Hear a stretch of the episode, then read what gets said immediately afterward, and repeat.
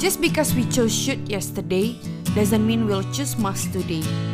And just because we chose must today doesn't mean we won't slip back into should tomorrow. Here's how to sustain. Hi everyone! Welcome to our educative and lifestyle podcast. This podcast will talk about career, family, and lifestyle. Offer you an insight and dare you to change your perspective because in this podcast, every word counts. This is Little S Queen 10 episode. Hi DSs, how are you all? How are you feeling today?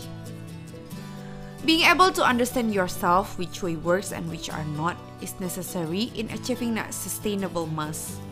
It requires commitment and consistencies. Slow but sure. How is your progress finding mass? Do you have any difficulties? Leave your answer in the comment box below and find out why. Space. But I don't have space for mass. Space is the third stumbling block to finding your mass. You may think you don't have space for mass because you don't have an office or a studio or even a door. While you do need a physical space, it could be a desk at the public library, a garden bench, or if you are my friend Sharon, a space that you create using a $4.99 roll of painter's tape. I needed my own workspace, she said as we walked through her home. So I did this. Running along the floor, up the wall, across the ceiling, and back down again, painter's tape marked off a sliver of space next to her living room.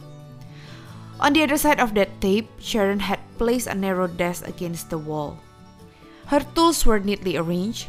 Inspiration was pinned above the desk. The space was inspired and intimate. Repeatedly written on the tape in neat handwritten were the words no judgment zoned. Another friend, a busy mom of two, once shared with me her practice of lighting a candle to mark the beginning of her daily ritual time. When the kids went down for a nap, she should tuck away and use that time to read, write, and reconnect. This space is both physical and emotional. It's a place to think, a place to be, a place to quiet the world and connect to the current within. And at the end of time this, she blow the candles out. You need a physical space, private, safe, and just for you. When you are in this space, you are not available. I repeat, you are not available. This is your sacred place to be by and with yourself. We all need safe containers. How might you create a safe space that you can spend time in daily? How might you get creative with where it begins and ends? Find this place and make it your own. And play in your space. Must loves play. Play is messy, chaotic, even. Things get flipped upside down and inside out and torn up and pulled apart and put back together again in new combinations. This is where doors open into unforeseen worlds. What would happen if you wrote with your left hand, your tooth, or your leftover from dinner? Play open a possibility, and an effective way to keep tuned into that playful spirit is to build a collection of unconventional tools. When you are stuck, when you need a jolt, when you are a craft to see things from a new perspective, it's time to play. You don't have to be a painter to use a paintbrush or a carpenter to use a hammer.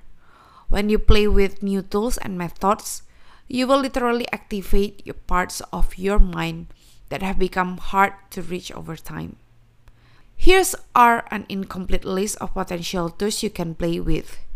Photocopier, pencils, markers, brushes, your tooth, pizza sauce, sunlight, fire, dirt, leaves, spray paint, disassemble electronics, mask, bubbles, scissors, leftover Halloween candy, kites, crayons, strings, berries, projectors, the old bread, pipe cleaners, shadows, the light from lighting box, even rain puddles.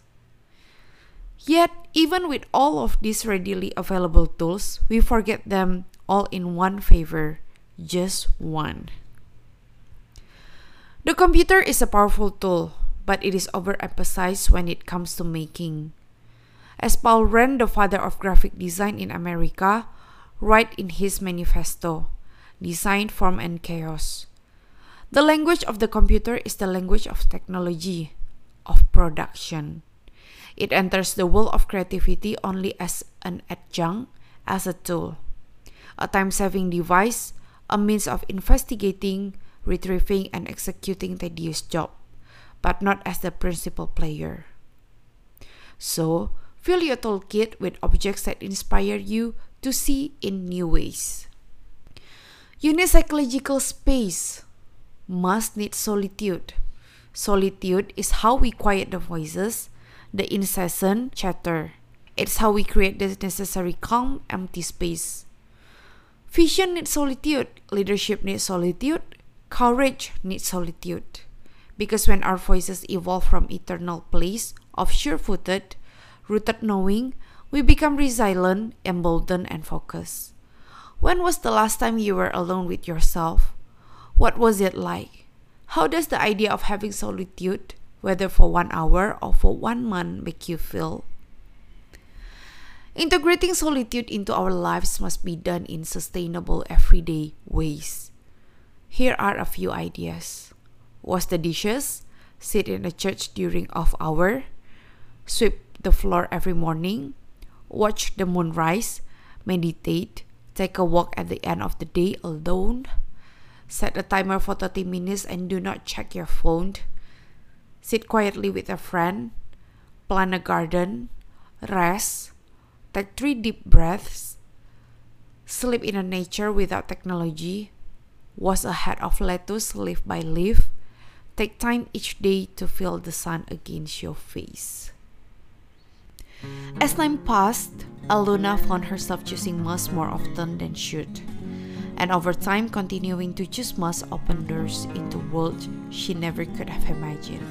The quality of space and solitude is important, where we could reconnect with ourselves. It could be anywhere so long you feel safe while in there.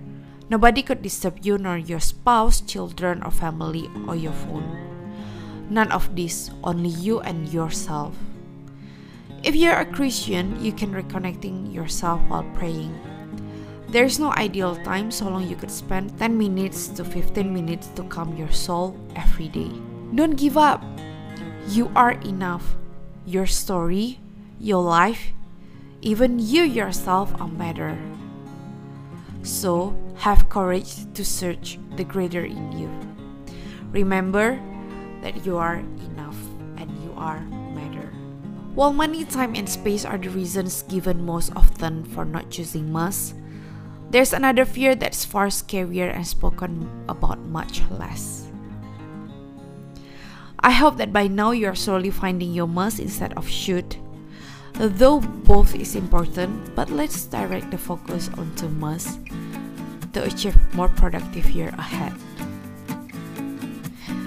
Alright, thank you for listening and loving this podcast. Don't forget to follow us in our social media page Facebook, Twitter, and Instagram at Little S Queen.